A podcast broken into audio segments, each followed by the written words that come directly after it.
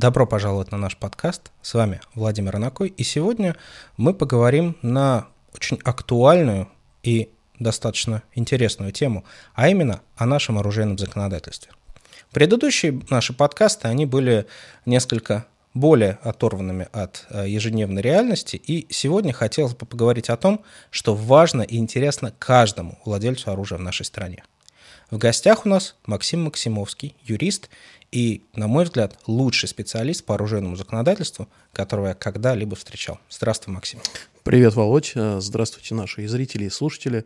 Ну, после такого представления, конечно, все-таки сделать паузу. Нужно сделать не паузу, нужно сделать оговорку, то, что я один из, да, а не самый лучший. Ну, так это нескромно. Я сказал, что лучше из тех, кого я встречал. Отлично. Возможно, где-то там в подвале сидит человек, который знает больше, но я уверен, что этот человек не сможет все рассказать так э, доступно, понятно и интересно, как Максим. О чем мы сегодня хотели бы поговорить? В сети достаточно много руководства о том, как купить оружие, как правильно собрать справки, как получить лицензию и пройти весь этот тяжелый и мучительный процесс. Но после того, как оружие куплено, поставлено на учет, принесено домой, положено в сейф, у любого нормального владельца появляется вопрос, а как его правильно транспортировать, а как с ним ездить на стрельбище, а как его правильно хранить. И вот именно эти вопросы я сегодня хотел бы задать Максиму, потому что практически никакой актуальной, логичной, понятной информации на эту тему нет. И есть какие-то спекуляции отдельных блогеров, которые не могут даже прочитать законодательство и его понять. И поэтому вот подробно эти вопросы сегодня мы постараемся разобрать. Итак, Максим, оружие куплено, поставлено в сейф. Как правильно с точки зрения законодательства его нужно хранить? Ну, соответственно, здесь мы говорим о том, что человек только что купил оружие. У него из документов имеется корешок лицензии на приобретение, его, собственно, паспорт, паспорт того человека, кто купил, и, собственно, оружие. Он приносит его домой и кладет в сейф.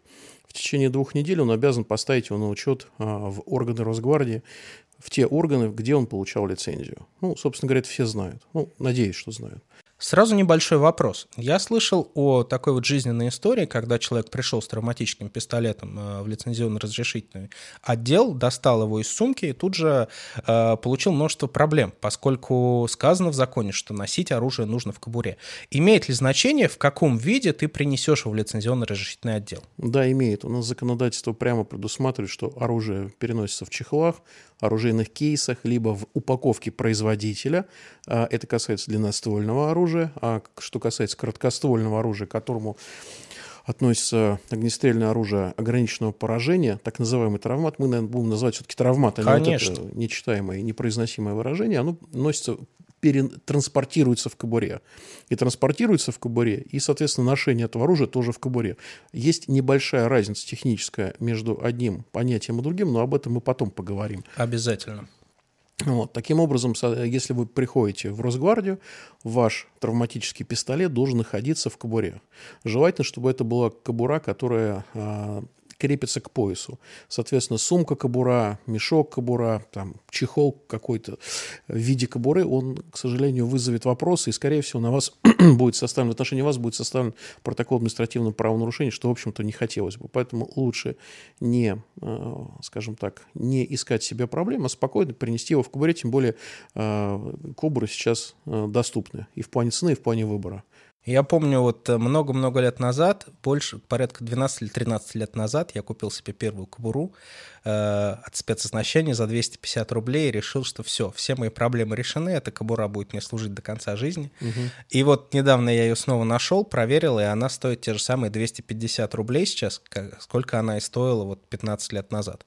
Поэтому, если вы еще даже не определились, какая кобура вам будет нужна, как вы будете непосредственно с собой носить травматический пистолет, оружие ограниченного поражения, то купите простую дешевую кобуру, хотя бы для того, чтобы не э, попасть в неприятности, когда вы приходите в Росгвардию. А потом уже можно определиться, обратиться к самому модному специалисту по кайдексу, чтобы он вам там мандалорца какого-нибудь нарисовал на вашей кайдексской кобуре. Но, э, по крайней мере, на мой взгляд, должно быть... ну, просто аксиомой. Купил пистолет, купи к нему хотя бы какую-нибудь кобуру сразу. А потом уже можно найти то, что будет наиболее удобно в ношении. Да, абсолютно верно, потому что вот сам термин «ношение в упаковке производителя», он достаточно такой шаткий, и э, вы пришли, допустим, с сумкой, в сумке находится коробка, в которой находится, допустим, травматический пистолет, вы достали, ну, ну зачем лишний раз, так сказать, э, вызывать у сотрудников какие-то там, условно говоря, рефлексы? Лучше купить кобуру. Это, как, в общем-то, первый момент. Второй момент, нужно понимать, что оружие, оно никогда не находится в безвоздушном пространстве. Если представить себе циферблат часов, где вместо цифр будет положение оружия в виде его, скажем так, элементов оборота оружия, у нас их семнадцать, плюс еще два дополнительных, о них тоже потом поговорим, то оружие всегда находится в каком-то правовом режиме. Либо оно транспортируется, либо оно хранится, либо оно продается, передается и так далее, и так далее. Поэтому, если вы с оружием идете по улице, то, скорее всего, это будет ношение в отношении короткоствольного оружия. Разница, как я сказал, все-таки дадим ответ, заключается в положении готовности. Если вы его транспортируете а, в кобуре, то оружие разряжено, ну, то есть это положение, по-моему, номер три ай пи си, то есть патроны отдельно, оружие отдельно. Если вы его носите, то у вас а, магазин вставлен в рукоятку, патрон не в патроннике, вот в таком положении. Оружие поставлено на предохранитель. Это тоже требование закона, то есть при наличии на вашем травматическом пистолете предохранителя, при его ношении вы должны ставить а, его в положение «включено». Ну или, по крайней мере, в момент, когда вас кто-то его будет осматривать, предохранитель обязательно должен быть включен. Ну, я буду говорить так, как написано в законе, ну, а ты, соответственно... А я не юрист. А ты, как сказать, да, со стороны жизни, да. Да, вот. Я Что касается, да, патронов в патроннике, действительно, у нас сотрудники органов внутренних дел Росгвардии любят проверять этот момент, поэтому, пожалуйста, учтите, эта вещь очень важная. Важная она вот с какой точки зрения. Если вы оружие используете или примените, это тоже два разных термина. Сразу скажу ответ. Использование оружия – это производство стрельбы по любым мишеням, предметам, объектам охоты и так далее, в зависимости от типа и, так сказать, предназначения оружия. А применение – это двадцать четвёртая статья закона, это только в отношении лица, то есть в состоянии необходимой обороны. Соответственно, если мы говорим «применил оружие», значит, применил по человеку. И вот наличие вот этого патрона в патроннике, если это будет доказано впоследствии там, при возбуждении уголовного дела, если, так сказать, не дай бог, вот, то, соответственно, это будет, может рассматриваться как умысел. Поэтому вы должны за каждое свое действие, э, во-первых, быть готовым нести ответственность, а во-вторых, логично его обосновать. Почему у вас на момент применения или использования оружия патрон оказался в патроннике. Может быть, вы вышли из подъезда, на вас напала собака. Вот. Вы привели оружие в готовность, чтобы защитить свою жизнь от животного. Но животное, увидев ваши уверенные действия, так сказать, по досыланию патрона и звук, так сказать, досылаемого патрона, ну, соответственно, свои действия прекратило. Времени на безопасное разряжение оружия вы, так сказать, ни, ни время, ни место не предполагало, вы вышли из подъезда, люди, соответственно, оружие убрали, пошли дальше для того, чтобы потом зайти в некое безопасное помещение, там разрядить. Это один пример. Второй пример, который я бы хотел сказать по поводу а, посещения Росгвардии. Ну, такие...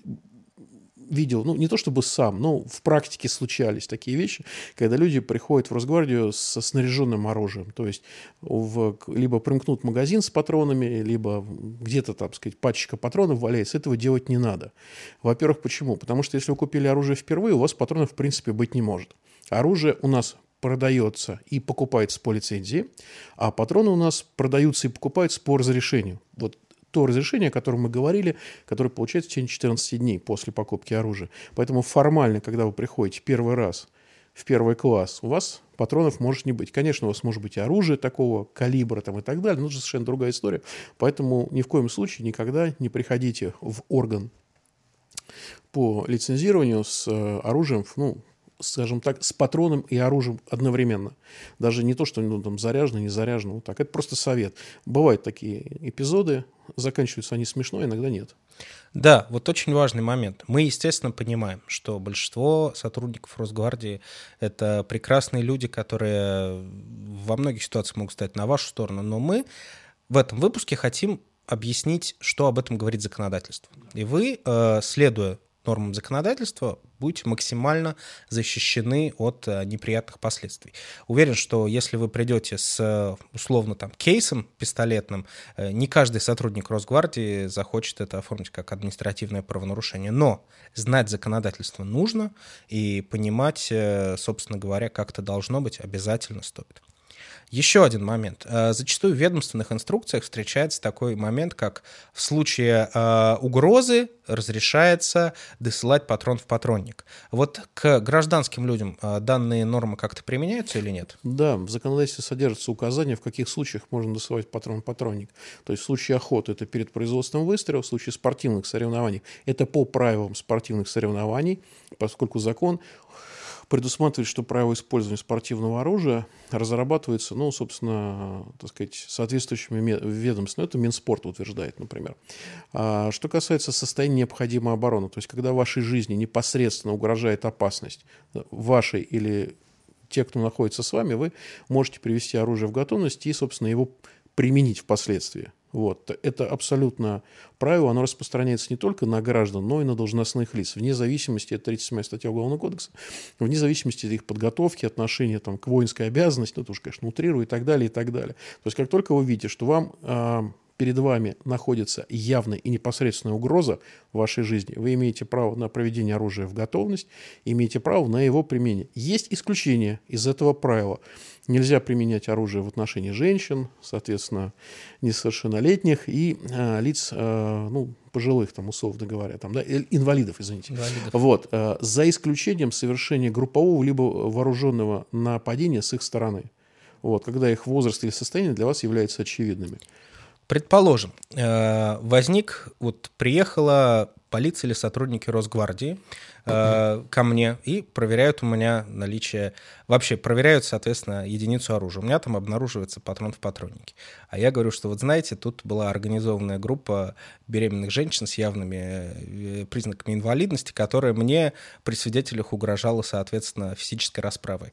И я в этот момент дослал патрон в патронник. Это, конечно, не совет какой-то, но я так понимаю, что если вы, условно говоря, можете как-то обосновать, что Как, по каким причинам, что была непосредственная угроза, вы дослали патрон в патронник, теоретически это может как-то облегчить вашу участь, нет?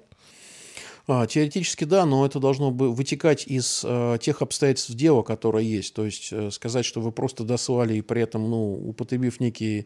некий речитатив, но это, наверное, все-таки нет. Этот не детский сад. Конечно. Здесь очень важно, вот какой момент я хотел просто предостеречь. Да. Во-первых, добавить к тому утверждению, которому немножко раньше сказал, что вы купите кобуру и купите чехол, если длинноствольный. Да, да. Это, ну, это абсолютно знак равенства. И второй момент. Если вы храните оружие дома, у вас есть сейф, ну, или металлический ящик, или железный, э, деревянный ящик, обитый железом, там, ну, все, что, все, что законодательство разрешает, э, то оружие должно храниться с определенными правилами. Оружие хранится отдельно от патронов. То есть, ну, соответственно, если у вас патрон в патроннике, это нарушение правил хранения оружия. За это может быть, не обязательно, но может быть, к вам применена административная ответственность. Это часть четвёртая, если не изменяет память, статьи двадцать точка восемь Кодекса административных правонарушений. Здесь неприятность в том, что у вас при этом изымут все ваше оружие. То есть патрон в патроннике один, например, или ружье под кроватью одно, у вас изымут весь ваш арсенал. Вот, потому что статья предусматривает лишение права. Вот, поэтому все-таки перед визитом э, сотрудников Росгвардии, или вы предполагаете какой-то визит, оружие должно быть в сейфе. Вопрос почистки, например, который вот я хотел почистить ружье, в этот момент пришли сотрудники, проверили. К сожалению, сотрудники очень негативно относятся к такой формулировке, что вы, так сказать, решили почистить, поэтому если вы чистите, то, соответственно, старайтесь, чтобы в радиусе там, километра не было сотрудников Росгвардии. Конечно, это некая метафора, но действительно это так и есть. То есть, если вы открыли дверь, допустили сотрудников, у вас ружье находится не в сейфе, как правило, это повлечет за собой негативные правовые последствия. Поэтому чистим отдельно, осматриваем отдельно. То же самое касается патронов. Соответственно, патроны должны быть у вас отдельно от оружия. Что такое отдельно от оружия, никто не знает, я сразу скажу.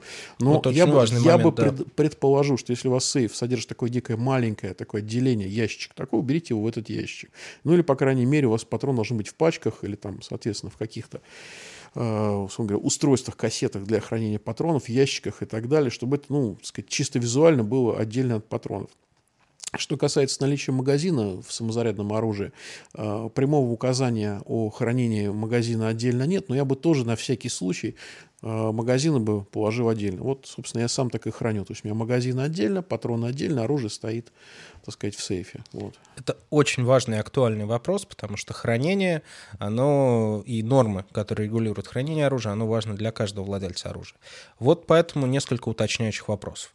Предположим, у меня стандартный сейф, э, нижнее отделение, там находится оружие, а в верхнем отделении находится несколько снаряженных магазинов. Угу. Вот как к этому могут отнестись? Э, абсолютно нормально, потому что магазин конструктивно и юридически предназначен для того, чтобы в него снаряжали патроны, то есть момент негативных правовых последствий наступает, э, тут получается вот тавтология, момент, момент, хорошо, скажем так, э, негативные правовые последствия наступают в момент примыкания магазина к оружию. Соответственно, если у вас, э, ну, сейфы, они достаточно маленькие, поэтому хранить отдельно магазины, отдельно, это не всегда бывает возможно, поэтому вот в ситуации, которую ты описал, абсолютно нормально, но у тебя отдельно оружие, отдельно э, магазины снаряженные, э, снаряженные э, десятью патронами. Да, вот коснемся этого момента. Да. Существует очень много мнений, и зачастую не всегда обоснованных, относительно емкости магазина. Вот с точки зрения закона, емкость магазина десять патронов и магазины большей емкости, они в каком правовом поле находятся? Дело в том, что две статьи, третья и шестая закона об оружии предусматривают, что максимальная емкость магазина для гражданского оружия десять патронов. Магазина или барабана. Ну, тут история такая, что есть исключение для спортивного оружия. Что такое спортивное оружие? Это не то, что мы считаем спортивным оружием. То есть, если мы занимаемся, например, практической стрельбой, используя охотничье оружие. Спортивное оружие – это когда у вас разрешение не серии РОХА, а серии РСПА. И сертификат на оружие, оружие сертифицировано именно как спортивное. То есть, слово «спортивное оружие» записано в вашем разрешении на хранение и ношение. Если вы занимаетесь практической стрельбой, но при этом, скажем так, примыкаете к охотничьему оружию, тридцатизарядный магазин на соревнованиях, ну, все, все это понимают, смотрят на это как бы снисходительно, но формально это нарушение. Это надо понимать. Формально это нарушение. Мы пытались, так сказать, в ряде законодательных инициатив это изменить. К сожалению, поддержки не нашли по ряду причин. Сейчас на них не будем останавливаться. Но тем не менее мы такую работу ведем, чтобы все-таки сделать некое разграничение, что э, человек сам определяет режим оружия, охотничье или спортивное в каких-то, в каких-то вопросах. То есть, если он занимается спортом на спортивном объекте, участвует или готовится к спортивным соревнованиям, правила которых предусматривают использование магазинов повышенной емкости, собственно, что разрешено законом, он может использовать как охотничье, так и спортивное оружие. Но, возвращаясь к твоему вопросу, десять патронов. Вариантов нет. У вас могут быть тридцатизарядные магазины, находиться рядом в вашем же сейфе, и даже скажу, так сказать, по секрету, некоторые из них могут быть снаряжены тридцатью патронами, но тут надо понимать одну вещь. Само административное правонарушение, скажем так, возникает в момент примыкания, как я уже говорил, тридцатизарядного или там десяти, ну, более десятизарядного магазина к оружию, но искушать работников вот такой яркой демонстрацией своего тонкого знания и, извините за выражение, троллинга, я бы все-таки не стал. Вот такие магазины лучше убрать, так сказать, на отдельную полочку, вот, чтобы их никто не видел. То есть у вас должно быть по оружию стоять, должно, оно должно быть чистое, ну, действительно, требования закона, должно быть исправное, чистое, смазанное и стоять в вашем сейфе. То есть, подводя итог вот этому очень важному разговору, в одном отделении сейфа стоит оружие, в другом mm-hmm. отделении сейфа находятся патроны и магазины, либо снаряженные магазины. Но эти магазины емкость имеют не более десяти патронов. Либо емкостью не более десяти патронов, либо в них находится не более десяти патронов. Уж сейчас там не будем, так сказать, совсем... Вот куда-то. Тоже важный момент. То есть, теоретически, если магазин имеет емкость больше десяти патронов, но в нем десять патронов, то э, тут сложно предсказать какие-то правовые последствия. Да, сложно предсказать. Дело в том, что шестая статья, она запрещает использование гражданского оружия с магазинами такой емкости. Поэтому мы знаем, что э, магазин является комплектующей деталью оружия. И, соответственно, пока магазин не примкнут, он, скажем так, некая вещь в себе, она не запрещена к обороту, вот, свободно продается, в том числе и тридцатизарядные магазины, и со- сама по себе не э, образует состав административного правонарушения. Но, тем не менее, когда у вас все это компактно в сейфе, плюс пришли сотрудники, у них есть некая инструкция, есть некая разнарядка, они будут действовать именно так, как им сказали. Особенно, если это сотрудники полиции. Я хочу подчеркнуть, что, несмотря на то, что федеральным законом о войсках Национальной гвардии, законом об оружии у нас органом, отвечающим за контроль над оборотом гражданского и служебного, является Росгвардия, У, у милиции, у полиции, извините, органов внутренних дел есть определенные полномочия, в том числе и по контролю за, за, за хранением оружия у физических лиц, в том числе и участковых. Поэтому здесь нужно понимать, что, скажем так, знание участковыми вот этих вот тонкостей по поводу того, что мы говорили, примкнут, не примкнут, тридцатизарядный, десятизарядный, спортивный, охотничий, он все-таки, наверное, вряд ли такой глубокий, поэтому я бы предложил не рисковать.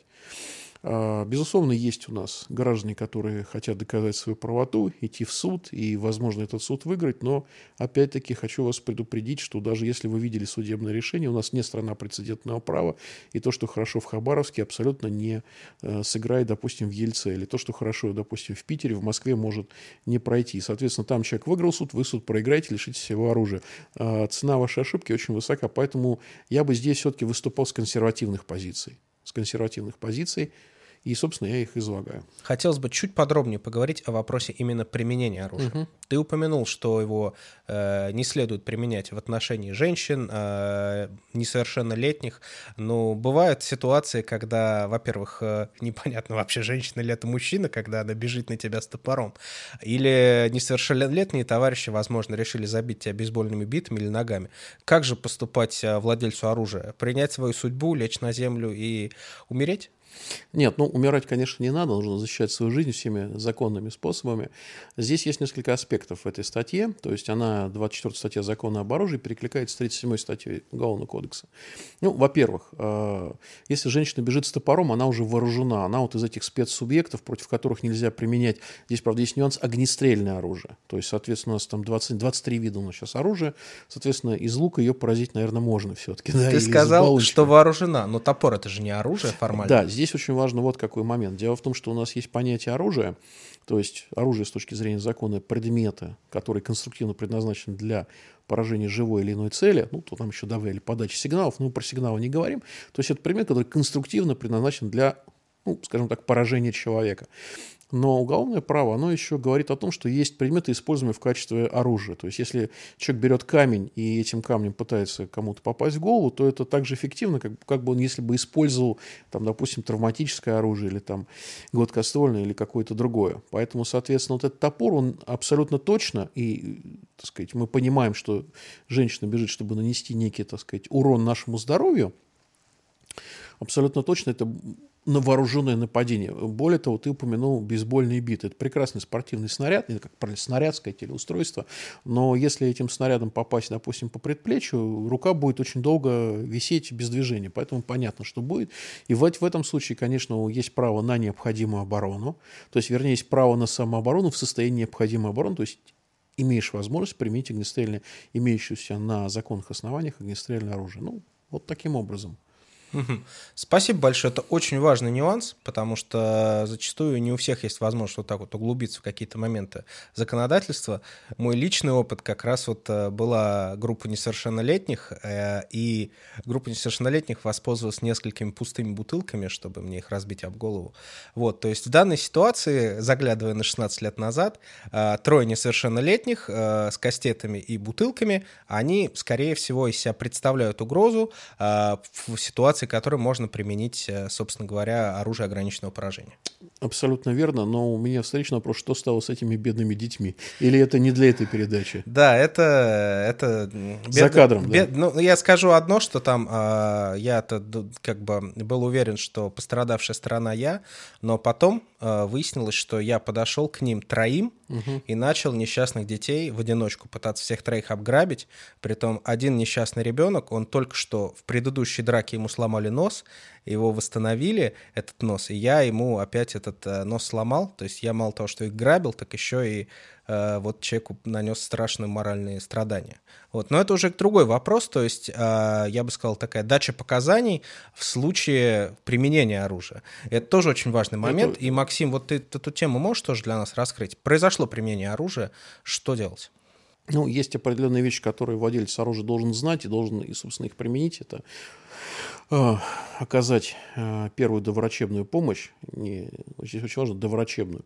Да, то есть не пытаться изображать человека, которому, на которого законом обяз... ну, так сказать, закон обязывает оказывать там, всякие ремиссионные процедуры. Ну, доврачебную помощь можно оказать. Вызвать скорую помощь и сообщить о применении оружия как того требует закон. Там у нас два органа, это орган внутренних дел, ну, соответственно, вы звоните сто двенадцать, и впоследствии в течение двадцати четырёх часов, если не ошибаюсь, это необходимо сделать в орган Росгвардии по месту регистрации оружия. Здесь очень важно понимать следующую вещь, что если вы применили оружие, вы понимаете, что вы находитесь в зоне негативных правовых последствий, возможных для вас.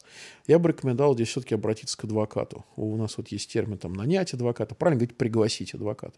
Я сам тринадцать лет был адвокатом, собственно говоря, имел статус адвоката, поэтому на эту тему могу порассуждать. У вас должен быть либо знакомый адвокат, которого вы просто знаете, либо адвокат, порекомендованный кем-то из ваших близких знакомых, так что вы понимаете, что он тщательно отнесется к вашему делу. Соответственно, я думаю, что здесь обязательно приглашение адвоката, потому что есть э, вещи, которые вы знаете, есть вещи, которые вы не знаете, они кажутся вам незначительными, но именно адвокат, человек, который специально и обучен, и имеет статус, он эти вещи распознает, и негативные правовые последствия не наступят. Я приведу один пример. Это как э, диагнозы в интернете. Человек переболел каким-то заболеванием, прочитал в интернете, он считает себя гуру, раздает советы налево и направо, но что он делает? Он ставит всем свой собственный там, диагноз, с чем он столкнулся.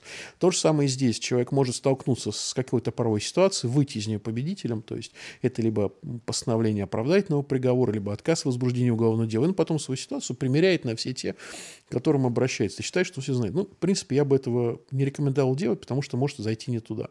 Вот ты провел, кстати, совершенно правильный и вместе с тем жуткий пример того, как устроена ситуация с точки зрения обычного человека. То есть ты защищал, условно говоря, себя. Или, ну, не будем про тебя говорить, будем говорить про некого абстрактного человека, который защитился. Но когда его оппонент начинает давать показания следователю, и в этих показаниях видно, что абсолютный бред, что там здоровый, трезвый человек вдруг стал какой-то компанией, может быть, нетрезвый, вооруженный приставать, который превосходил ее по мощи, численности и так далее, выглядит все дико. Но, тем не менее, следователь здесь лицо абсолютно, так сказать, независимое, и поэтому все, что они скажут, он обязан записать. У них есть право дать показания там, и так далее. Соответственно, он их записывает. Поэтому вот именно здесь очень важен адвокат, который будет собирать э, улики, помогать опровергать те доводы, которые против вас выдвигаются. И вот тот момент, когда вы из героя-спасителя превращаетесь в обвиняемого, он очень неприятный, он может быть. Ну, яркий пример – это, допустим, ситуация следующая. Кричит девушка, значит, помогите, спасите. Она выясняет отношения с неким, ну, скажем так, злодеем. Ну, нормальный, подготовленный, физически развитый человек подойдет и, соответственно, этого злодея там отбудскает. Выясняет, что она, условно говоря, выясняла отношения. Выясняется, выясняется. Опять тавтология. Ну, неважно. Так вот, выясняется, что она выясняла отношения со своим парнем. Вот. Они потом помирились, и они вдвоем, вдвоем, от темпора оморос пишут заявление на вот этого спасителя. И когда вот этот спаситель приходит к адвокату, вид у него достаточно жалкий, потому что он вроде бы хотел защитить, но, тем не менее, получилось, получилась вот такая вещь. Поэтому здесь очень важен э, момент, я бы сказал, здравого смысла. Вы должны, когда вы входите в какую-то критическую ситуацию, когда вы входите в конфликт, когда вы применяете оружие, которое у вас находится на законном основании, вы должны быть твердо уверены в правоте, внутренней правоте своих действий. И самое главное, вы должны быть готовы к негативным правовым последствиям. Ну, есть такая расхожая шутка, что применил, сядешь в тюрьму. Это не, это не так. Но готовым к этому нужно быть, потому что вот история в Питере была совершенно, скажем так, здесь показательная. Молодой человек, он был или инкассатор, или частный охранник, в шесть утра возвращается со смены. На него нападают двое, двое лиц. Соответственно, у него находится с собой служебное оружие, служебно-травматический пистолет. Он одного, одному причиняет смерть, а другого тяжело ранит. Соответственно, тот, который выжил, говорит, что вот этот вот товарищ на них напал, пытался их ограбить, хотя вот эти два человека, которых, против которых он применил, они были ранее судимы, и судимы как раз по вот этим статьям, да, там, разбой или грабеж, я сейчас не помню. И дело следователь возбуждает в отношении него. То есть, это сто пятая статья, это убийство, и, соответственно, никакой необходимой обороны нет. Там было либо прекращение уголовного дела, либо постановление оправдательного приговора. Я сейчас точно не помню, но когда он уже, что называется, на коротке следователь спросил, а почему ты не возбудил, условно говоря, дело против них, а возбудил против меня, ответ был очень простой, что совершенно циничный, что в отношении, так сказать, тебя это сто пятая, более тяжкая статья, а в отношении их даже даже, может быть, и не разбой, а просто грабеж. Она, так сказать, менее тяжкая относительно убийства. Ну, понятно, да? То есть категория преступления, тяжести преступления. Вот такой вот был ответ. Поэтому к этому нужно быть готовым. Нужно фиксировать все обстоятельства на телефон. Нужно обязательно помнить, кто свидетели, которые там находятся вот в радиусе, да, чтобы эти люди дали показания. Нужно посмотреть, хотя бы повертеть голову, есть ли камеры, потому что камеры, они тоже имеют некий срок годности. То есть через два дня этих записей может не быть, где на вас нападают. Эти все вещи нужно держать в голове. Поэтому еще раз, если вы применяете оружие или находитесь в состоянии необходимой обороны, вы должны быть внутренне уверены в своей правоте. Вы просчитали все варианты, вы приняли ответственное, взвешенное, взрослое решение. Я просто знаю некую категорию людей, которые ищут повода, да, то есть они, скажем так, пытаются войти в некую конфликтную ситуацию, чтобы применить те навыки, которые у них есть, или то оружие, которое у них есть. Я этого крайне не рекомендую делать. У меня вот такой случай недавно там с товарищем с одним произошел.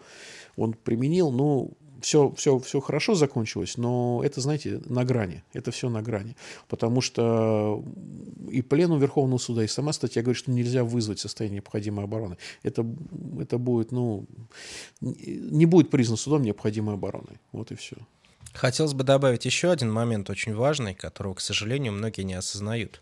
Если вы хороший человек и вот, соответственно, попадаете в ситуацию, mm-hmm. когда злодеи вас э, вступают с вами в какую-то конфронтацию, и потом начинается разбор, вы должны понимать, что, скорее всего, эти злодеи уже были на допросах. До этого, раньше, они давали показания, у них есть огромный опыт, а у вас его нет. И я был жутко удивлен, ну, в моей ситуации, там, шестнадцать лет назад, как стройно товарищи дали показания, что абсолютно. Я в одиночку троих грабил. И все это очень легко объяснялось, потому что самого главного товарища из них только что прекратили уголовное дело в отношении такого же, собственно говоря. Он уже, соответственно, участвовал в подобных рода вещах и э, смог из них выпутаться. Поэтому ни в коем случае не стоит думать, что вы хороший, они плохие, поэтому вы, собственно говоря, выйдете из, сухим из воды.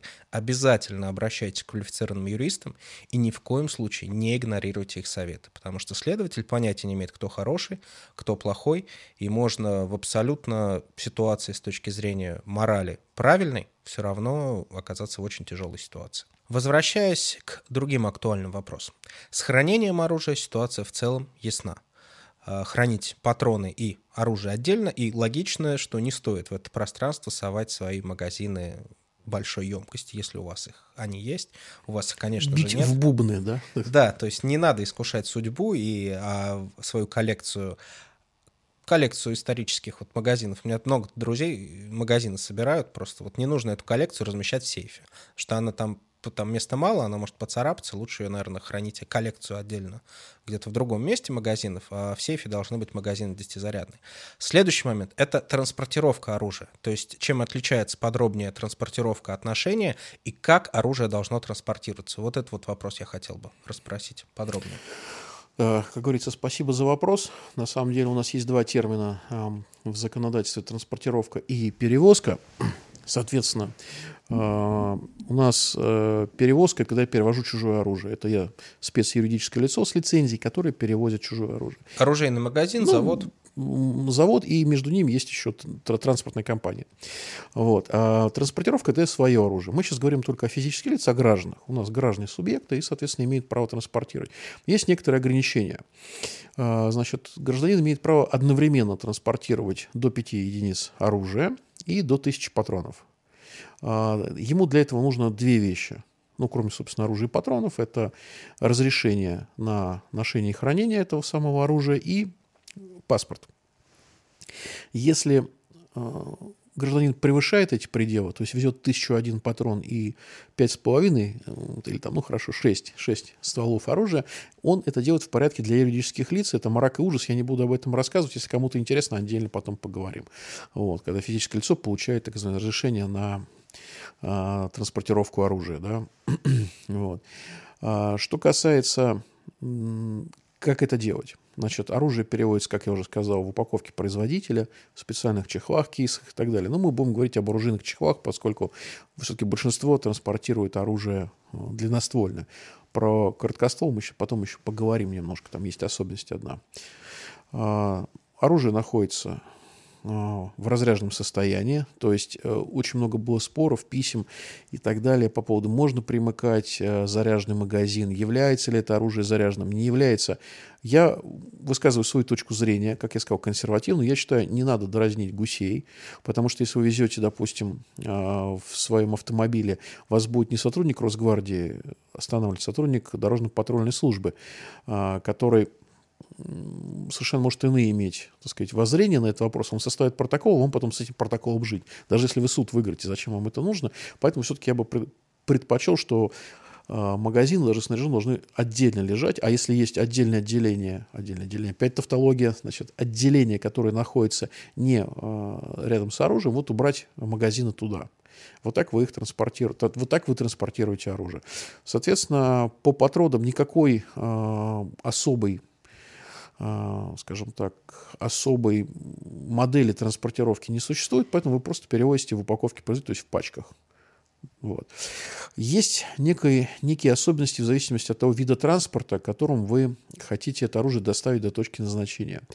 Первое – это ваш собственный автомобиль. Соответственно, здесь все понятно. Вы кладете оружие в багажник или в салон, это абсолютно не важно. Но при этом обеспечиваете отсутствие доступа третьих лиц. Это очень такой важный момент, так чтобы, если вы вышли куда-то там перекусить, это не очень хорошо, и у вас в этот момент оружие пропало, у вас будут проблемы. Вы несете полную за это ответственность. Соответственно, вы положили оружие, положили патроны и поехали куда вам надо. Если вам нужно куда-то лететь, это самый шикарный вариант. Вы приходите в аэропорт, значит, вас встречает сотрудник авиационной безопасности. Тут не надо, конечно, кричать, у меня есть оружие, потому что он скажет, что у меня тоже. Вот. Нужно просто сказать, у меня есть гражданское оружие. К вам вежливо подойдет либо сотрудник безопасности, либо сотрудник полиции, сверит номера на разрешение с оружием. Вы спокойно с этим оружием пройдете до специального пункта. Вот мы с тобой такое одно мероприятие, если помнишь, проводили. Сейчас не будем останавливаться на этом. И, соответственно, сотрудник авиакомпании за небольшую плату, по-моему, две тысячи рублей сейчас, это оружие оружие у вас заберет и выдаст вам в пункте вашего назначения. То есть, что касается авиационной безопасности, этот вопрос, он отработан на ЯТе, он всегда хорошо работает. Насколько я знаю, нужно быть, просто помнить, какие лимиты по весу перевозки боеприпасов. Да, там, там что есть вот, нюансы. Ну, да. Я сейчас не готов. Но наз... это уже нюансы не законодательные, это скорее правила авиакомпании. Правила авиакомпании, да. Нужно понимать, что у нас законодательство об оружии состоит, ну, в основном, если крупными, скажем так, блоками, это закон об оружии и а, правила оборота гражданского служебного оружия, утвержденное постановлением правительства в восемьсот четырнадцатом, а в аэропорту действуют федеральные авиационные правила. И там, например, есть такой термин, которого нет законодательства об оружии, называется имитаторы. То есть провоз имитатора в кабине тоже запрещен. Имитатор – это любая игрушка, которая похожа на пистолет, автомат и так далее. И, соответственно, в, с точки зрения транспортной безопасности действует именно, действует именно федеральное авиационное право. То есть написано там не более ста патронов или там не более там, такого-то веса, ну, значит, все. Да? То есть по закону у вас тысячу патронов вы можете транспортировать, но вот авиакомпания говорит, извини, парень, ну вот мы только сто можем тебя принять. Соответственно, действует их право. То есть здесь вот норма специальная, она, скажем так, действует э, как исключение от общей нормы. Что касается поездов, с поездами ситуация бывает разная, в каком плане доступ на вокзалы. То есть э, иногда бывает конфликтная ситуация, не допускать людей с оружием, это незаконно. Но, в принципе, насколько я знаю, сейчас, по-моему, есть разъяснение эр жэ дэ, то есть совершенно спокойно можно на поезде оружие перевозить, там, места охоты и так далее. Самая сложная ситуация сейчас, судя по тем данным, которые, ну, вот мы с тобой знаем, это ситуация в метро, особенно в питерском метро. Да, вот я как раз хотел про нее сказать, там разворачивается целая эпопея. Вот что делать в этой ситуации? В этой ситуации, я считаю, не конфликтовать, понимаете? То есть, если вас не допускают в метро даже по надуманным основаниям, то есть, я считаю, что, конечно, работники безопасности метрополитена здесь значительно превысили свои полномочия, когда запретили просто целой категории граждан а, реализовывать свои гражданские права, так сказать, ущемили их, так сказать, интересы, и это действительно нарушение закона, но пока не будет вынесено либо какого-то надзорного действия от, от прокуратуры, либо судебное решение, я бы, ну, скажем так, советовал не прорываться с оружием в метро. Конечно, истерикой делу не поможешь. Нужно понимать, что э, здесь обязательно угу. нужно бороться за свои права, но не путем конфликта с теми людьми, которые стоят на рамке. Они выполняют те распоряжения, которые им даны, либо они действуют, исходя из собственных неправильных каких-то представлений о законах. Но совершенно однозначно вы их на месте очень вряд ли сможете переубедить. То есть, насколько я знаю, вот в петербургском метро все кончилось хорошо, да? Там некое разъяснение было, и все успокоилось, нет? К сожалению, нет. Ну, по последним данным разведки, история следующая, что Минтранс выпустил разъяснение, где сказал, что, ребят, ну, все-таки давайте как-то видеть берега, на что метро сказал, к нам Минтранс никакого отношения не имеет. Ну, я утрирую, но смысл именно такой, да, и у них даже висит там объявление. Вот, поэтому, если вас вдруг, ну, может быть, сейчас, так сказать, коллеги из Питера поправят, может, там что-то изменилось, но если вдруг вас не, куда-то не допускают с оружием, даже неправомерно, вы, естественно, имеете право обжаловать, но заниматься самоуправством нельзя. Это отдельная статья Уголовного кодекса, да, даже если вы правы, все равно будут негативные правовые последствия. Поэтому все-таки лучше, наверное, избрать другой метод, э, доставить себя и свое оружие до э, пункта назначения. Вот. Поэтому вот все основные моменты мы сейчас проговорили. Есть еще междугородный автобус, ну там, еще, там достаточно просто. Самое главное помнить, что э, вы ничего не нарушаете, вы абсолютно в своем праве и спокойным голосом можете, так сказать, все аргументы привести. Вот. Аргументы в основном в том, что вам э, законом, законом, а не каким каким-то там актом начальника метрополитена вам разрешено право транспортировать оружие, которое у вас находится э, легально. Это, это абсолютная вещь.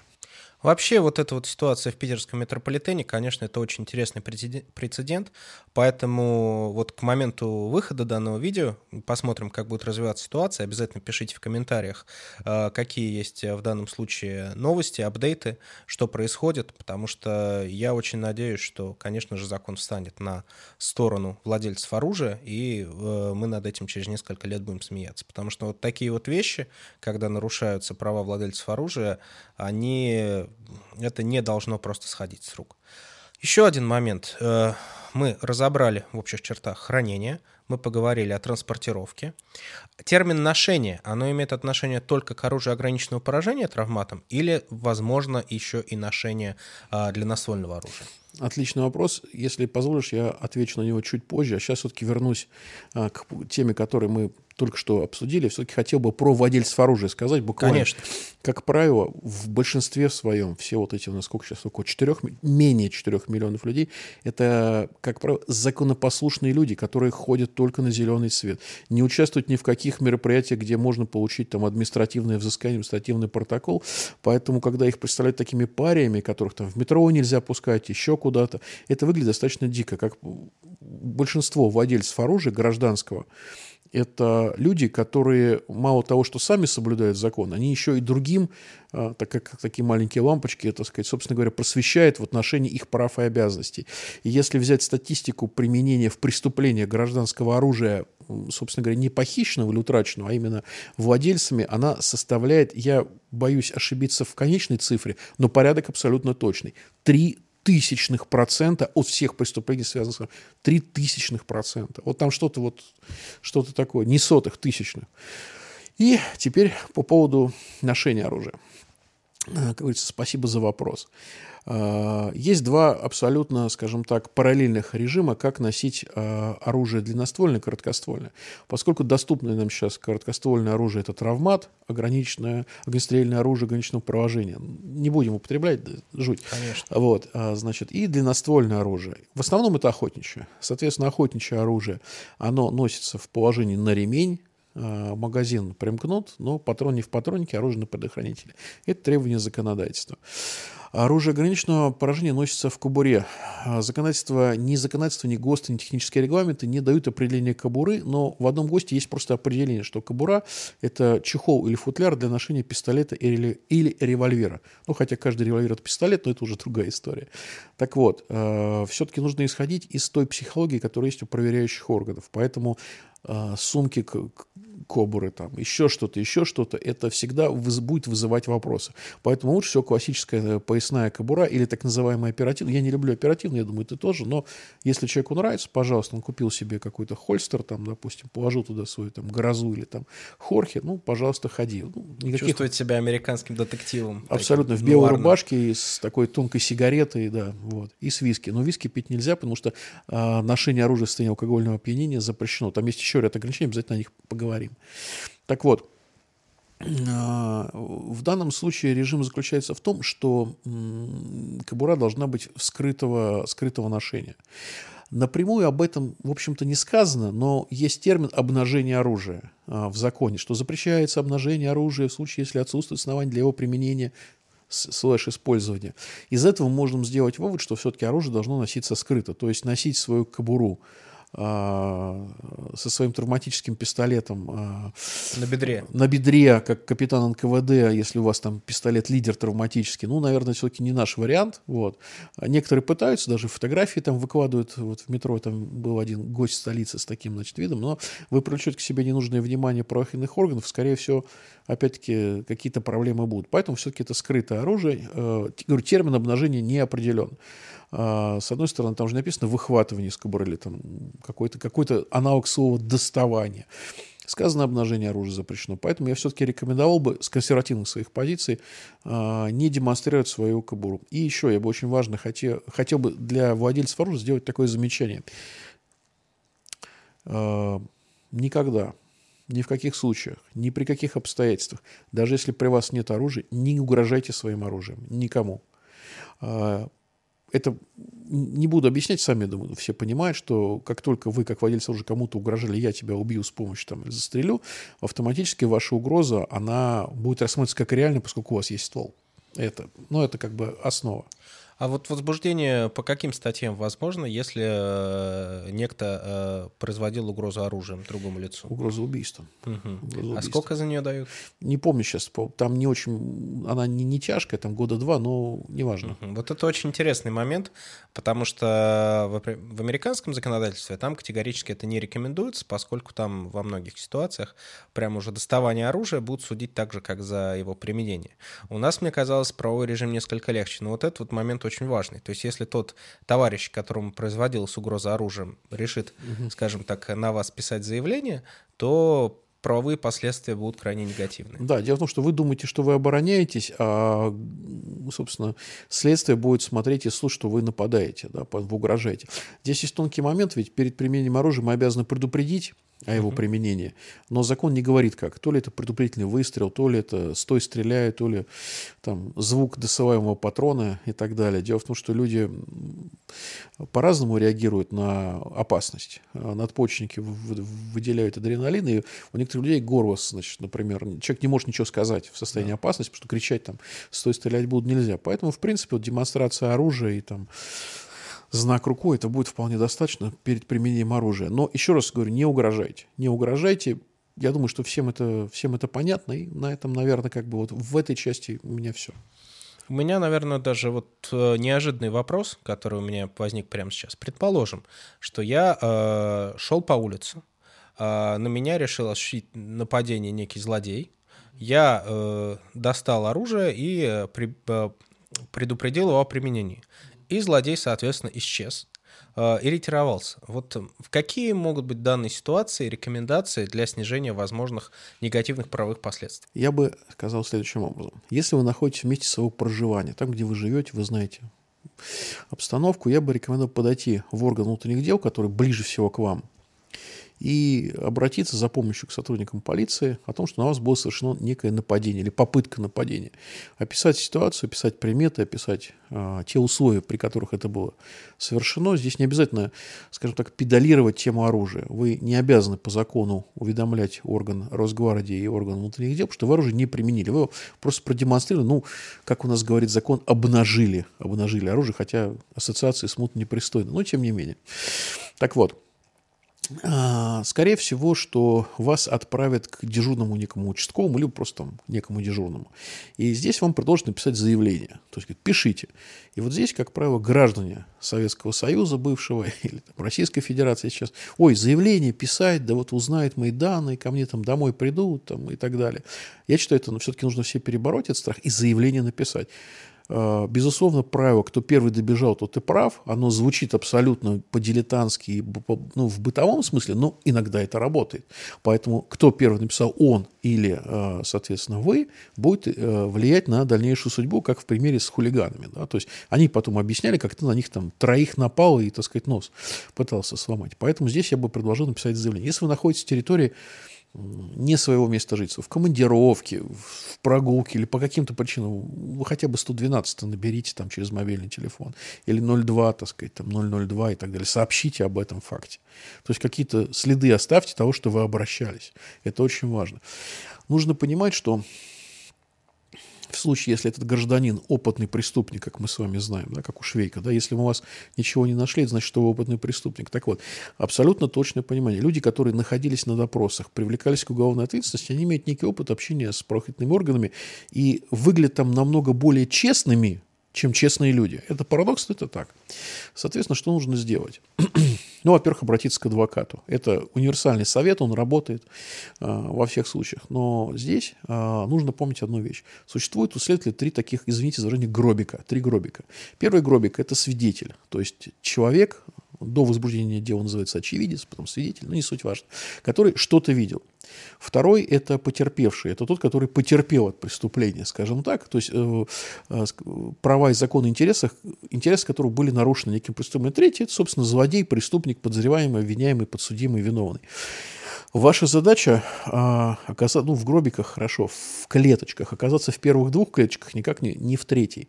Потому что с точки зрения следователя, этот вот ваш визави, который приходит к сотруднику правоохранительных органов и говорит: на меня только что вот этот гражданин наставил стул и говорит: давай мне все свои деньги, там, ну, любой вариант, он будет бесконечно прав, если вы не сделаете заявление встречного, причем раньше, чем он. Почему? Вас останавливает патруль, он сообщил, допустим, по сотому телефону, останавливает патруль: здрасте, здрасте, вы такой-то, там-то были, да, был, оружие, да, да, вот, и у вас при себе есть оружие. То есть он вас описал, описал, что у вас есть оружие, вы прекрасный кандидат в гробик номер три, извините, в клеточку номер три.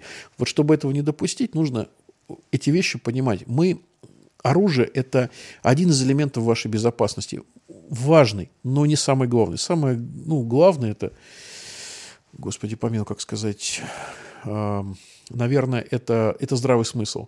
То есть, если вы понимаете, что ситуация у вас опасная, лучше все-таки подстраховаться и поступить как э, ответственный, сознательный гражданин. То есть, сообщить о преступлении. Хотя бы исходя из того, что у вас есть пистолет, а вот он сейчас нападет на женщину, у которой нет оружия, которая не может оказать ему сопротивление, и сделает с ней, так сказать, что-то нехорошее. Поэтому, если вы стали, условно говоря, потерпевшим, как вы считаете, потерпевшим там, или свидетелем, обязательно сообщите в органы внутренних дел. Да, это неприятная процедура, да, иногда это занимает несколько часов, да, сотрудники полиции не всегда, скажем так, соответствуют своим э, киношным прообразам. Ничего страшного, это просто элемент жизни.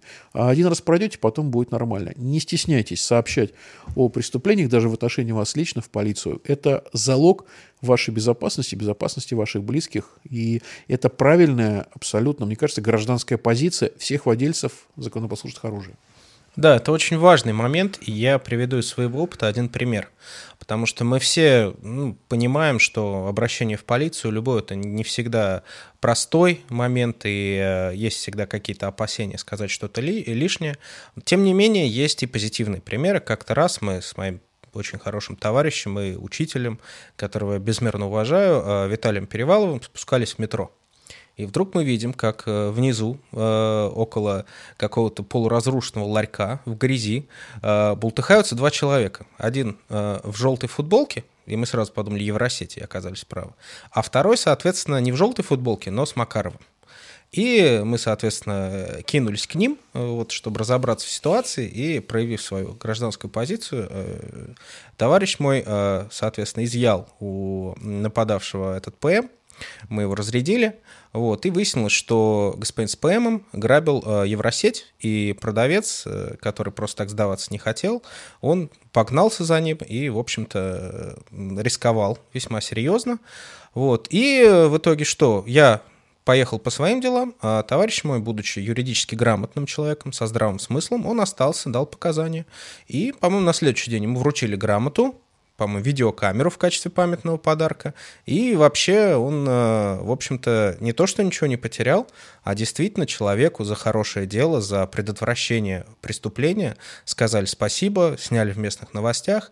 Так что если вы человек юридически грамотный, если у вас есть понятие здравого смысла, если у вас есть опыт общения с правоохранительными органами, то э, вот э, все может закончиться в этой ситуации не какими-то проблемами для вас, а действительно заслуженной благодарностью. Поэтому становитесь более юридически грамотными, э, учитесь общаться с правоохранительными органами, и самое главное, общайтесь с юристами, и у вас обязательно должен быть хороший адвокат. Ну, я бы хотел от себя добавить Виталию большой привет, я его тоже знаю. Он действительно один из самых гениальных инструкторов по огневой подготовке. В свое время, когда он меня учил, он говорил так: будешь промахиваться, будешь отжиматься. Вот. Ну, прекрасно это воздействует на меткость и так далее. Если Виталий слышит, Виталий, привет тебе. И воспоминания самые теплые. Вот. Что касается этой ситуации, здесь очень важен один момент. Вот. Все, что ты рассказал, это показатель, скажем так, показатель добра в абсолютном его изложении. Да, вот есть зло, есть добро.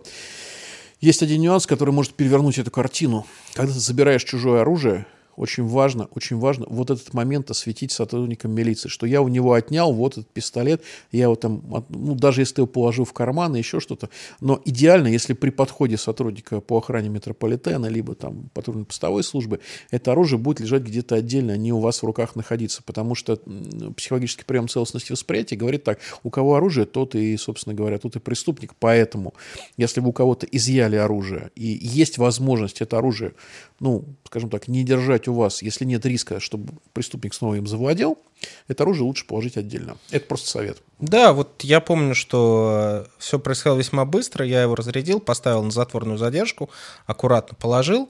И в итоге сотрудники оказались там очень быстро, и никаких вопросов, собственно, не было. Но да, вот это тоже очень важный момент, потому что нужно всегда понимать. Никто не видит сквозь стены, не видит прошлого и будущего. И в момент, когда сотрудник полиции вас видит, возможно, активная фаза противостояния закончена. И дальше у него, естественно, совершенно другое восприятие ситуации, и вы должны попытаться понять, как ситуация выглядит с его точки зрения. Абсолютно. Если вы стоите, как говорится, с дымящимся пистолетом над чьим-то бездыханным телом, то здесь нужно очень постараться, чтобы у человека сложилось правильное впечатление о происходящем, и вы не оказались подозреваемым. Ну, это абсолютно абсолютная вещь, но здесь еще есть такой момент. Дело в том, что мы не имеем права забирать, прикас, ну, прикасаться, ну, там, слово передачи, там, прикасаться к оружию, которое к нам не принадлежит. Поэтому, если мы оружие у преступника забрали, мы должны его абсолютно точно, условно говоря, можно выкинуть патроны подальше, да, и оружие положить отдельно. И здесь это перекликается с тем, о которой мы говорили несколько ранее. Если вы применили законное оружие, рекомендуется убрать его в кобуру, если мы говорим о травмате. Применил оружие, сразу убирай. Почему? Потому что если ты применил, лежит, ну, там некое тело, начинается какое-то движение, начинается какое-то движение, и люди, которые приходят вновь, это все будущие свидетели, абсолютно точно. И что они видят? Они видят человек, человека с пистолетом. Неважно, что произошло, неважно, кто виноват. Человек с пистолетом – это всегда преступник. Он не в форме, он одет в гражданскую одежду, в штатском. Поэтому применили оружие, убирайте сразу в кобуру. Вот. Это, это закон. Ну, закон не юридический, а закон просто здравого смысла, чтобы вы и ведите себя как потерпевший. То есть не надо говорить, что я применил, там, застрелил. Нет, на меня напали. На меня. Это ключ. Это ключ. Вот. Ну и, конечно, обращение к адвокату. Чем раньше, тем лучше. У меня вот недавно был случай. Одно преступление. Я не буду называть ни товарища, ни статью. Она такая не очень хорошая. Обратился, значит, говорит, государственный адвокат его защищал. Тот написал чистосердечное признание. Дело передается в суд. И в этот момент они решили, чтобы я им порекомендовал адвоката какого-то. Я говорю, ребят, ну вы понимаете, я сейчас выступаю в роли самого точного врача, патологоанатома. Вот он всегда ставит самые точные диагнозы, но они уже никому не нужны. Поэтому я говорю, в этом случае, даже если там противоположная сторона заявление заберет, ну, скорее всего, будет э, обвинительный приговор. Неважно, будет там лишение свободы, не будет, это уже другая история, но приговор будет обвинительный, потому что чистосердечное признание, оно, так сказать, облегчает совесть, да, и увеличивает срок. Вот, на этой оптимистичной ноте, я думаю, мы эту тему закрыли. Я думаю, что, может быть, какие-то, если вопросы дополнительные есть, давай я отвечу.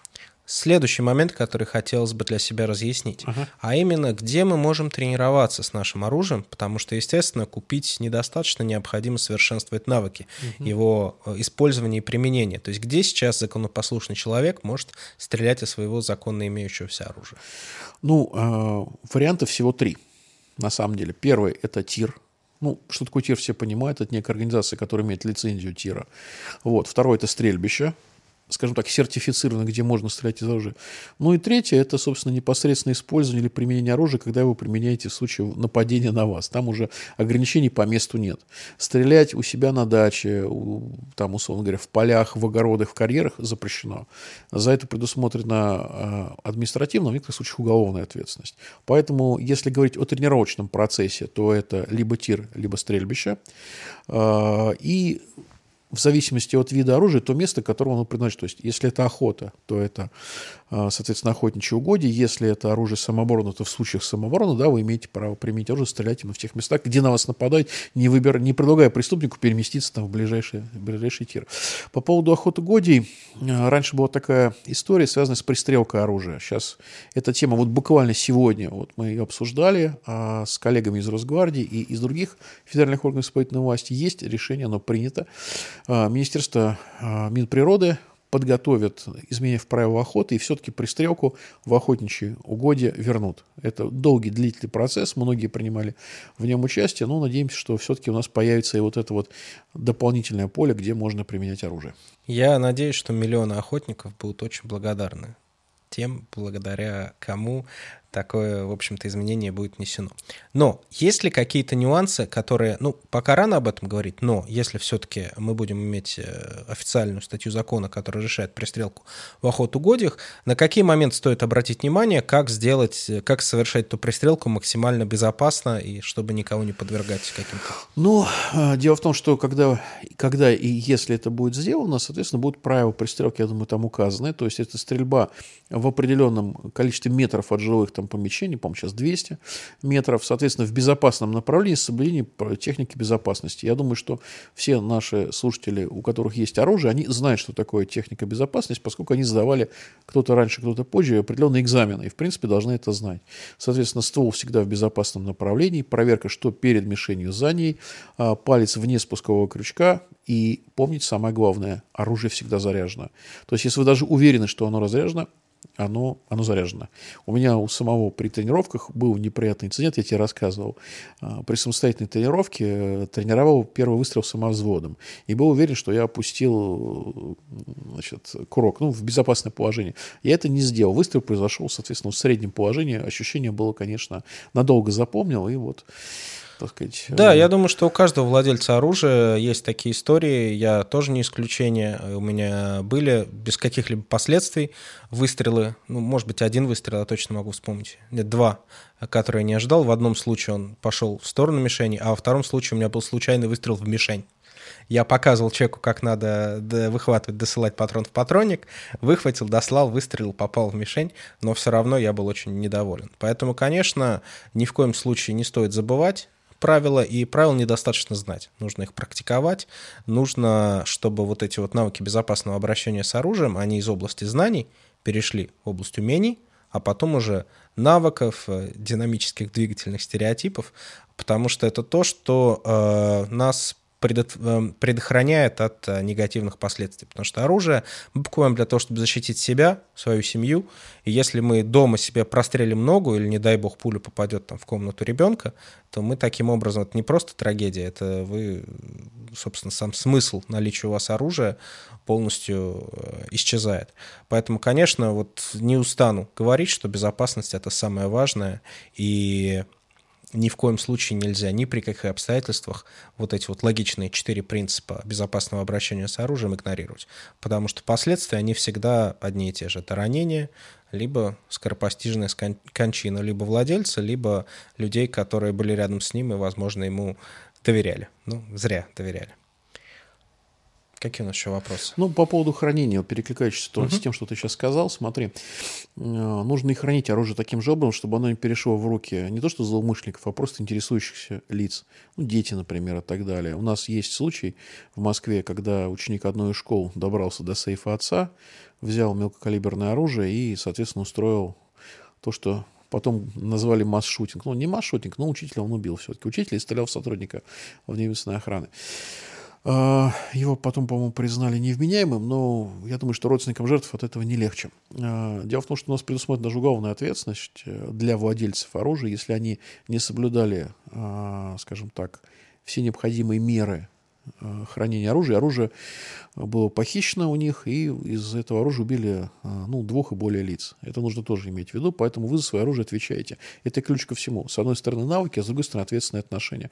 То есть почему любой владелец оружия, он всегда проактивен, потому что он отвечает немножко больше, чем обычный человек. И поэтому владеть оружием, потому что это вот там круто, престижно, красиво, просто хочу, недостаточно. Нужно совершенствовать свои навыки, абсолютно верно, иметь э, подготовку выше среднего, правовую, и нужно понимать, что ты ответственный гражданин. Ты несешь ответственность только за себя, но и за свой ствол, и за последствия, которые могут прийти. Поэтому всегда мониторинг триста шестьдесят градусов, всегда подготовка. И самое главное, я считаю, что вот для любого владельца оружия очень важно слушать те передачи, программы, которые ведет Владимир Онокой.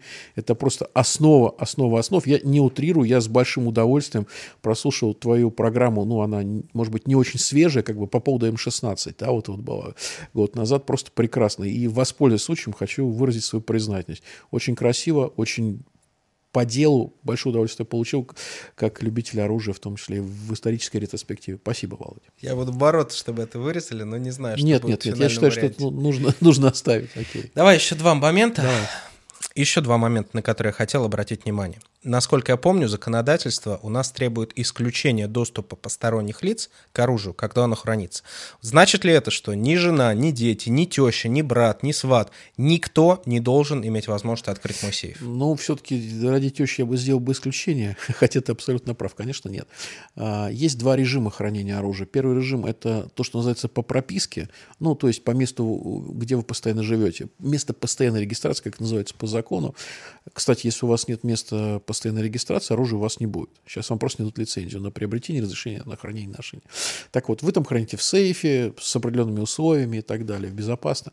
Если вы находитесь не по месту прописки, то есть по месту постоянной регистрации, а там, допустим, приехали на охоту или на спортивные соревнования, или приехали там, допустим, ну там в тир, неважно, то вы должны обеспечить в случае хранения вашего оружия отсутствие доступа других лиц. Это может быть просто запирающаяся на ключ комната, ну каким-то иным способом кофр, запирающийся с оружием, так чтобы третье лицо, это любое другое лицо, кроме вас, не могло не, непосредственно к оружию прикоснуться. Ну я уж так по-простому упрощаю, чтобы было понятно. Это очень важно. То есть там требований по сейфам нет, но требования о недоступе третьих лиц есть. То есть если вы приехали со стрельбы, если ты заехал ко мне в гости, то свое, свое ружье ты должен от меня спрятать, а я свое от тебя. Вот. Вот, то есть если я приехал в гости к теще, то кофр с замком – это, в общем-то, логически вот то, как оно дало. И в этот момент к нам в гости пришли сотрудники Росгвардии. Да. У меня он должен быть в кофре, запертый на замок. Да, и здесь еще один есть момент. Даже если ты прописан вместе со своей тещей, ну, условно говоря, и у нее есть оружие, Вот. вот это следующий вопрос. У жены тоже есть оружие. Да. Она все равно не имеет права доступа Нет, к моему? Нет, у жены свой сейф, у тебя свой сейф. Вы даже ни в одном сейфе не можете хранить. У вас два сейфа, и вы не имеете права доступа сейфов друг друга. Вот такая ситуация. По закону именно так. Мы сейчас говорим про закон. Да, мы вот хотелось бы подчеркнуть для всех, кто будет писать в комментариях, мы говорим о законе. И закон обязательно нужно знать, хотя, конечно, для вот я с десяти лет стреляю, и мне очень тяжело переварить некоторые нормы законодательства, но я, конечно же, законодательство очень уважаю и всегда ему следую, и никогда ни на шаг от него не, отста... не отхожу. Как и все владельцы оружия, все слушатели данного, я уверен, подкаста. Да, только когда вот говоришь такие вещи, положи руку на Конституцию правую, да, или на закон об оружии. Обязательно.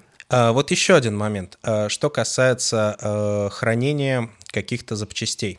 Это вещь достаточно простая, но, к сожалению, мы видим, как правоприменительная практика ее усложняет. Угу. Я лично сталкивался с одним чудовищным случаем, когда э, в Ростовской, кажется, области ко мне обратился молодой человек, э, сказав, что у него изъяли затворную раму, не затвор, затворную mm-hmm. раму от автомата Калашникова, которая в соответствии с законом об оружии не является основной частью, и пытаются ему, соответственно, его посадить по двести двадцать второй статье. То есть вот э, каков режим относительно хранения основных частей, существует ли ситуация, когда их можно хранить, mm-hmm. и э, не основных частей, на что стоит обратить внимание, чего стоит избегать? Как говорится, хороший вопрос, но он опять на отдельную передачу. Тут, в принципе, где-то около часа. Ну, попробую коротенько. Значит, всего у нас существует пять основных частей оружия. Это ствол, затвор, барабан, рамка, ствольная коробка. И здесь есть один нюанс, что законодатель вот эти основные части, он приравнен к правовому режиму как к самому оружию. То есть неважно, что у вас есть полностью пистолет, ну, условно, незаконный пистолет в сборе, или только там какая-то вот основная часть, его это все равно приравнивается к, ну, к незаконному обороту. То же самое в законном обороте наличие там, дополнительного затвора, к нему такой же правовой режим, как ко всему ружью, которое у вас есть, или к, э, то есть хранить в сейфе и так далее, или к, к винтовке. То есть вот, вот такая история. Остальные вещи законом называются комплектующими деталями. То есть не, не основные части, а комплектующие детали. Здесь есть некое небольшое, э, скажем, разногласие с ГОСТом, но мы сейчас об этом не будем говорить. Потому что в ГОСТе есть еще комплектующие, ну, комплектующие детали, это магазин. Так вот, вот эти комплектующие детали, они свободно продаются, свободно обращаются. Ну, опять-таки, есть некие исключения, связанные со следообразующими. Вот отдельный момент. Отдельный момент, важный. Но здесь просто производители иногда не совсем правильно это трактуют. То есть все, что связано с ударниками и так далее, и так далее. Ударник не является основной частью. Затвор является, ударник нет, поскольку он извлекается. Что касается приведенного тобой примера. Дело в том, что вот эти основные части оружия, пять основных частей оружия, о которых мы говорим, они указаны в законе, и они указаны в соответствующем постановлении Пленума Верховного Суда, который, не помню, помню, номер девятнадцать, если не ошибаюсь, который регулирует вопросы, связанные с незаконным оборотом оружия. И там эти части перепоименованы. Понять, основная часть или не основная, ну, мы, скажем, в силу нашей компетенции, конечно, можем, но следователь не может руководствоваться каким-то внутренним пониманием правильности или неправильности. Является ли данный предмет материального мира основной частью огнестрельного оружия? Даже если он большой специалист в области оружия, он для этого делает э, следующую вещь. Он э, выносит постановление о произведении экспертизы. И вот эксперт, эксперт открывает наставление по производству экспертизы огнестрельного оружия тысяча девятьсот восемьдесят второго года.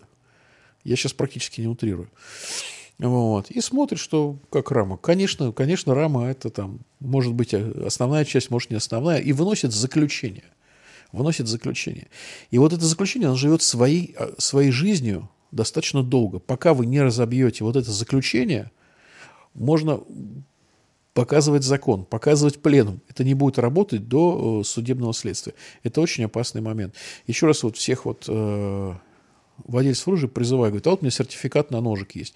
У тебя есть сертификат, ты молодец. Тебе какая-то автономная некоммерческая организация сказала, что это ножик там шкуросъемный или туристический. А вот наша экспертиза подтвердила, что это боевой нож ГЛОК, например. Да? Хотя он там не ГЛОК, а по-другому Керш называется. Здесь очень важно понимать одну вещь. Экспертиза – ключ ко всему. Если в гражданском обороте сертификат – ключ ко всему, то есть написано в сертификате э, вид, тип гражданского оружия, то же самое здесь заключение эксперта. Поэтому очень важно на этапе, когда Когда вы понимаете, что вы вошли в стихию неблагоприятных э, юридических последствий, пригласить адвоката, чтобы он подготовил вопросы к эксперту. Какими наставлениями пользоваться? На основании чего было сделано? Компетентный эксперт вообще. Да, компетентный эксперт, посмотреть его диплом. Возможно, что он... Вот у нас был случай, когда экспертизу проводила организация, которая по закону о защите прав потребителей проводит экспертизы вот, чайников, Электроте, утюгов. Да, помню ут, ут, случай. Я рассказывал, да. да. Это было просто жуть. А я их спросил, ребят, у вас лицензии нет, а как вы оружие-то трогали нарезное? Нарезное оружие. А говорит, а мы не трогали, пришел сам... как говорит, потерпевший, вот, значит, пришел сам потерпевший, руками двигал затвор, а мы смотрели. Я говорю, слушайте, ну, о какой, так, скажем так, стерильности экспертизы можно говорить, если заинтересованное лицо было допущено э, к предмету экспертизы? Ну, это уже, как говорится, вопрос э, давно минувших дней, но тем не менее. Тем не менее, такие вещи тоже имеет место быть. Поэтому здесь очень важно не допустить на начальном этапе появления вот этой экспертизы. Ее потом топором из уголовного дела не вырубишь. Потому что оснований не доверять эксперту или экспертному учреждению, перед которым поставлены вопросы, нет. Даже если там явный, извините за мой французский, косяк, ну вот да. Этот косяк придется с огромными усилиями. Поэтому как только вы попали в, скажем так, вот эти волны, зовите адвоката. То есть, грубо говоря, задача адвоката – это не допустить появления некорректной экспертизы. Абсолютно верно. Если экспертиза уже прошла, вынесено решение, то сразу же все усложняется во много раз. Усложняется, усложняется, потому что вот, пример, который ты привел, не единичный, это раз. И второй момент, вот эта вот тонкая вещь между затворной рамой и затвором от, от карабина Сайга или автомата Калашникова, да, это все-таки на кончиках пальцев, это нужно понимать. Для человека, который далек от оружейной и стрелковой тематики, это, в принципе, все одно и то же. Ну как, ну он же принимает участие в производстве выстрела? Да, принимает. Да. Вот именно такая формулировка была, что можно в затворную раму засунуть боевой автомат, и он сделает выстрел. Ну, мы по нашим роликам знаем, что автомат вообще без затворной рамы тоже сделает выстрел. Так что это уже такой вопрос, скорее, философский. Конечно же, для многих, кто вообще этой темой интересуется, коллекционирует, вот такая вот ситуация, это во многом такой вот страшный сон, который всегда с тобой. Я вот с, с оборотом оружия так получилось связан с очень раннего возраста, и у меня один только повторяющийся кошмар, что мне э, оружие выписали в ка хо, дали, а я его потерял. И вот год за годом меня этот кошмар ночной... При... Я прям просыпаюсь, потом проверяю, вспоминаю, что мне ничего не выдавали. Но, конечно, вот юридическая грамотность в этом случае, она позволяет какие-то ненужные страхи убить. А какие юридические последствия ждут владельца, если он, например, охотился на уток, плыл на лодке, и вдруг его лодка перевернулась? И ушло на дно его ружье. Какие правовые последствия ожидают владельца оружия? Ну, точно такие же, как в мультфильме «Трое из Простоквашино». Дурень, бросай ружье и всплывай. То есть нужно предпринять ряд определенных действий сразу же. То есть это сообщить в орган внутренних дел по месту утраты оружия и в Росгвардию по месту регистрации оружия об его, об его утрате. Это нужно для чего? Для того, чтобы себя обезопасить. То есть если кто-то найдет ваше оружие, из него совершит преступление, чтобы ну, не подумали на вас. Ну, это понятная совершенно ситуация. Вот. Безусловно, за это, за это будет административная ответственность. Вот. И я сейчас не помню, честно говоря, там, по, по, по, ну да, нарушение права, там, в, в, может быть, до лишения, но я не думаю, что будет лишение, вы выпишут штрафы. Штраф заплатите, все будет хорошо. Самое главное, что вы должны это сделать в течение дня, в течение суток. Вот, в течение суток это нужно сделать. Спасибо, я надеюсь, когда мне в следующий раз приснится, то правильный порядок действий позволит мне проснуться в хорошем настроении. А еще вот один момент, который непосредственно задавали наши читатели, и в дальнейшем мы обязательно э, прям пройдемся по вопросам в следующих подкастах, э, которые вы нам присылаете. Э, как можно купить оружие за границей и ввести его в Российскую Федерацию? Это достаточно сложный вопрос. То есть для этого... ну, он сложный с точки зрения физического лица. И есть юридические лица, которые оказывают такие услуги. То есть выбираете стол, они его привозят, сертифицируют и так далее. Для этого нужно получить, естественно, лицензию на приобретение оружия. Она нужна для того, чтобы та страна, в которую вы будете приобретать оружие, на основании российской лицензии выдала вам, ну, допустим, финскую лицензию. Вам нужно получить разрешение на ввоз оружия гражданином, так называемое эр вэ гэ в Росгвардии. Поехать в некую страну, допустим, Финляндию, ну, так сказать, поближе, купить там Сако или Тика, или то и другое, ввести в Российскую Федерацию на таможне, обязательно сказать, что вы везете оружие, крупными мазками, соответственно,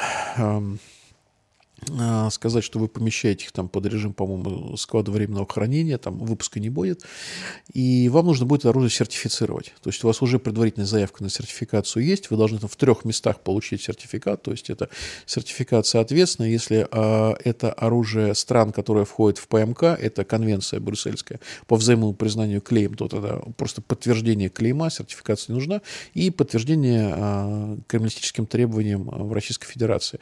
То есть э, если упростить вот этот вот весь, так сказать, квадрат, который получается, нужно доказать, что вы везли гражданское оружие. То есть оно соответствует правилу пятьдесят восемьдесят, то есть, соответственно, пятьдесят сантиметров ствол или ствол и ствольная коробка, а восемьдесят сантиметров – это то, та минимальная длина оружия, при которой возможно производство выстрела. Емкость магазина десять патронов, ну и, соответственно, оружие не интегрировано с глушителем, ну, потому что это тоже запрещено.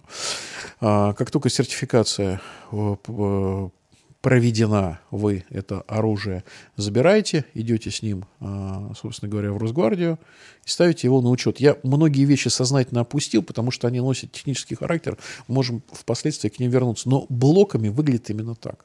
Ничего сложного в этом нет, но побегать придется. Теоретически, а вот если иностранец в России хочет купить оружие, и вы, например, хотите ему продать свою заслуженную сайгу, какие ему нужно будет шаги предпринять? Ну, смотрите, человек, грубо говоря, который является владельцем, может продать двумя способами всего. Первый способ, он отнесет в комиссионный магазин при направлении Росгвардии, снятие с учета. И второй способ, если есть другой владелец лицензии на приобретение, они подходят в территориальный орган разрешительной системы по месту регистрации оружия, и, соответственно, там эта процедура осуществляется. Иностранцам немножко сложнее, поэтому я думаю, что э, тема с приходом иностранцев в наши территориальные, так сказать, органы Росгвардии не будет работать. Я думаю, что это будет работать следующим образом. Значит, необходимо, есть регламент Росгвардии по выдаче иностранному гражданину разрешение на лицензии, вернее, у него разрешение на приобретение оружия. Каким образом это работает? Он получает ходатайство от своего посольства, где сказано, что там, Джон Смит имеет право по законодательству Соединенных Штатов Америки на приобретение оружия у себя на родине. Просим ему разрешить. На этом основании ему Росгвардия выдает наше. Наша, наш, забыл лицензию для разрешения, честное слово, сейчас вот не пытайте.